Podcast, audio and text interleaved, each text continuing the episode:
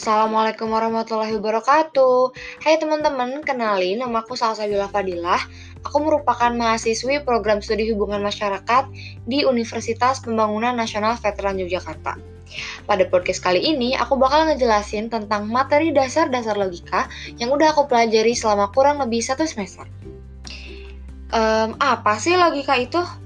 Menurut Aristoteles, logika adalah ilmu untuk membuat penyimpulan yang tepat. Penyimpulan yang tepat ini e, biasanya dilakukan ketika kita dihadapi di antara dua pilihan atau lebih, yang mana kita mengharuskan untuk memilih salah satu di antaranya. Logika bukan merupakan ilmu tentang hukum-hukum pemikiran. Mengapa? Karena psikologi juga berkaitan dengan hukum-hukum pemikiran.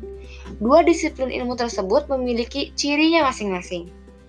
Logika sering didefinisikan sebagai ilmu tentang penalaran atau definisi yang baik. Apa sih penalaran tepat itu? Penalaran adalah jenis pemikiran khusus di mana masalah dipecahkan. Penalaran yang tepat adalah ketika premis-premis benar menyediakan dasar yang cukup untuk penarikan kesimpulan. Emang penting ya belajar logika? Penting, alasannya logika dapat mengasah keterampilan dalam menganalisis dan mengevaluasi secara logis untuk dasar dari berpikir kritis. Kepercayaan atau klaim yang kita terima membentuk pandangan kita terhadap dunia kita sendiri, yang mana akan mempengaruhi tindakan kita. Logika juga memiliki tujuan dan manfaat, di antaranya membantu setiap orang yang mempelajarinya untuk berpikir secara rasional, kritis, lurus, tepat, tertib, metodis, dan koheren, meningkatkan kemampuan berpikir secara abstrak, cermat, dan objektif, serta menambah kecerdasan dan meningkatkan kemampuan berpikir secara tajam. Nah, logika juga memiliki objek dan subjek, di antaranya. Yang pertama, objek material. Mengacu pada isi pikiran yang dikenal sebagai pikiran. Segala sesuatu yang dipegang oleh pikiran, baik yang masuk akal maupun yang dapat difahami, terhubung ke objek material logika. Yang kedua, objek formal. Mengacu kepada kebenaran pemikiran pikiran dalam keinginannya untuk mempelajari kebenaran pemikiran yang pada akhirnya akan menyerah pada studi analisis logis yang cermat. Yang terakhir ada subjek matter. Metode dan teknik logika yang membedakan secara efisien antara penalaran benar dan salah. Nah, logika juga dibagi nih berdasarkan isi. Yang pertama ada logika formal dengan tokoh Aristoteles.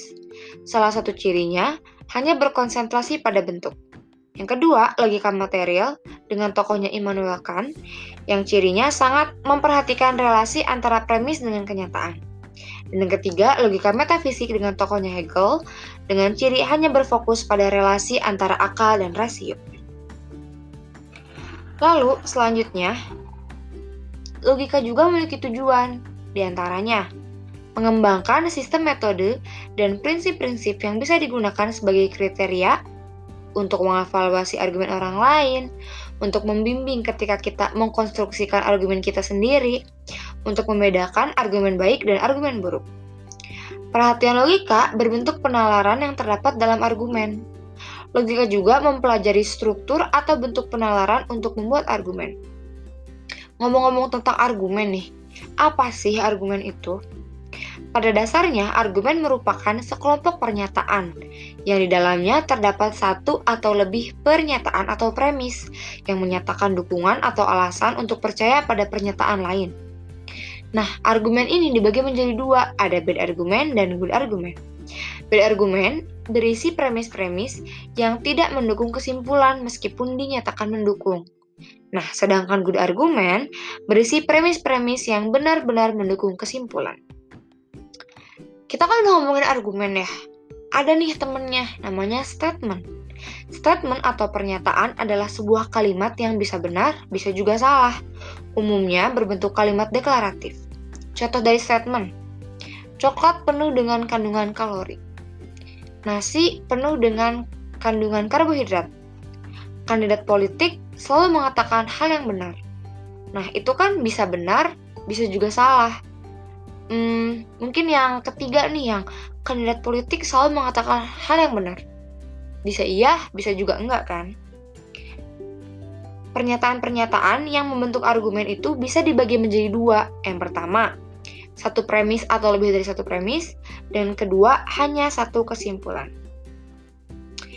Nah, ngomong-ngomong tentang argumen nih, kita harus lebih mengenali apa sih argumen itu.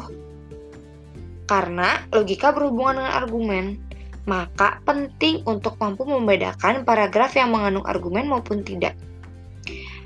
Secara umum, paragraf yang mengandung argumen jika bertujuan untuk membuktikan sesuatu Kebalikannya, jika tidak mengandung tujuan, maka paragraf tersebut tidak mengandung argumen.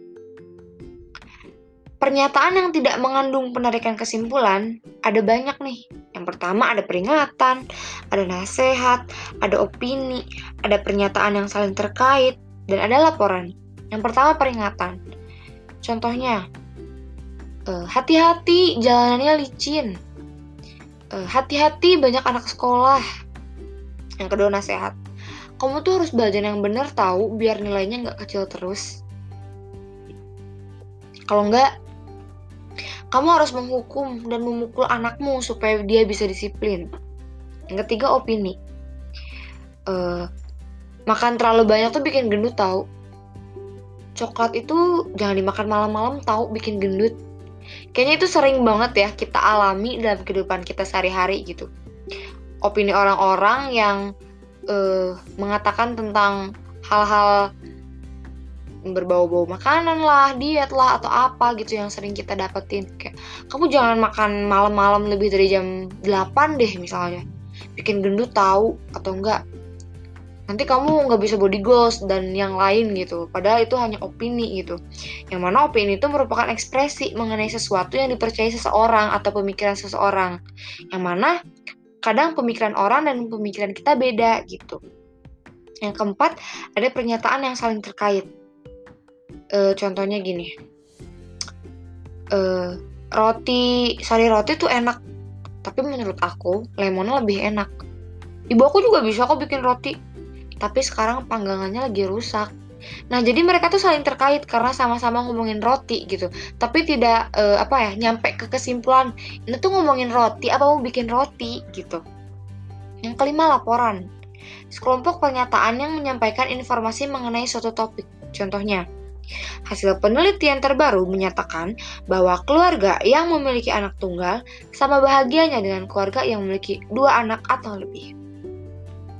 Nah, dalam pernyataan yang tidak mengandung penarikan kesimpulan, ada beberapa uh, poin yang relevan. Yang pertama, pernyataan penjabaran merupakan elaborasi dari sebuah kalimat.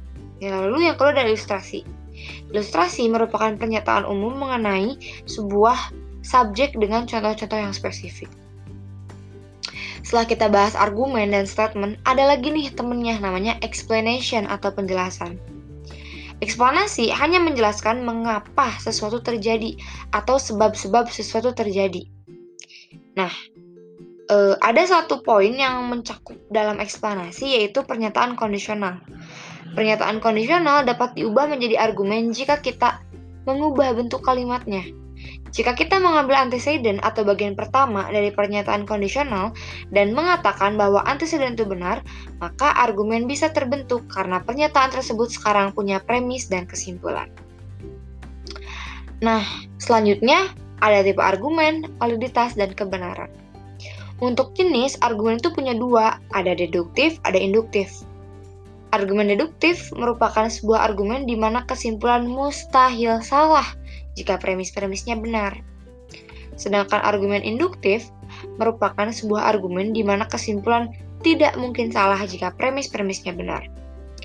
Apa sih perbedaan di antara argumen deduktif dan induktif?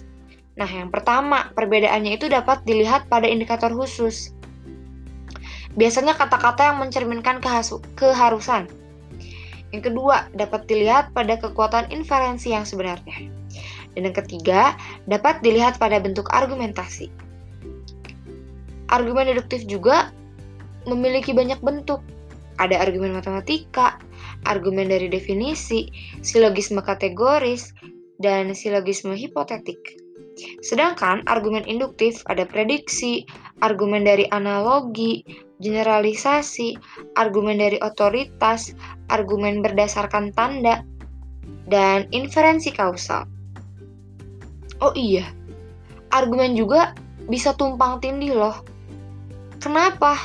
Nah, ini tuh bisa dianggap e, tumpang tindih di saat argumen tersebut membandingkan dua buah atau lebih. Selain tumpang tindih, argumen juga berhubungan dengan ilmu pengetahuan. Selanjutnya ada validitas. Validitas merupakan dasar dari kajian logika, karena kegunaan logika adalah untuk menguji validitas argumen atau kebenaran dari suatu argumen. Nah, sekarang ada contoh argumen yang invalid nih atau kurang tepat. E, premis 1, premis 2, dan conclusion ya. Contohnya, semua bank adalah lembaga keuangan. Wells Fargo adalah lembaga keuangan. Oleh karena itu, Wells Fargo adalah bank. Mungkin kesimpulannya salah jika premisnya benar. Kenapa? Karena hal tersebut bisa diuji dengan simbol, dan diagram. Nah, selanjutnya ada argumen induktif. Argumen induktif adalah argumen yang berdasar pada kemungkinan atau probabilitas. Jadi, mungkin gitu, berdasarkan kemungkinan-kemungkinan. Selanjutnya ada komunikasi dan logika. Kajian tentang komunikasi diawali oleh keberadaan aliran behaviorisme yang merupakan derivasi dari positivisme. Sebelum lepas dari filsafat, para filsuf telah membahas kajian-kajian yang kemudian menjadi bahasan komunikasi yang dibagi menjadi dua, yaitu teori pikiran, bahasa, komunitas, dan wacana, kajian retorika, filsuf Yunani, dan Romawi.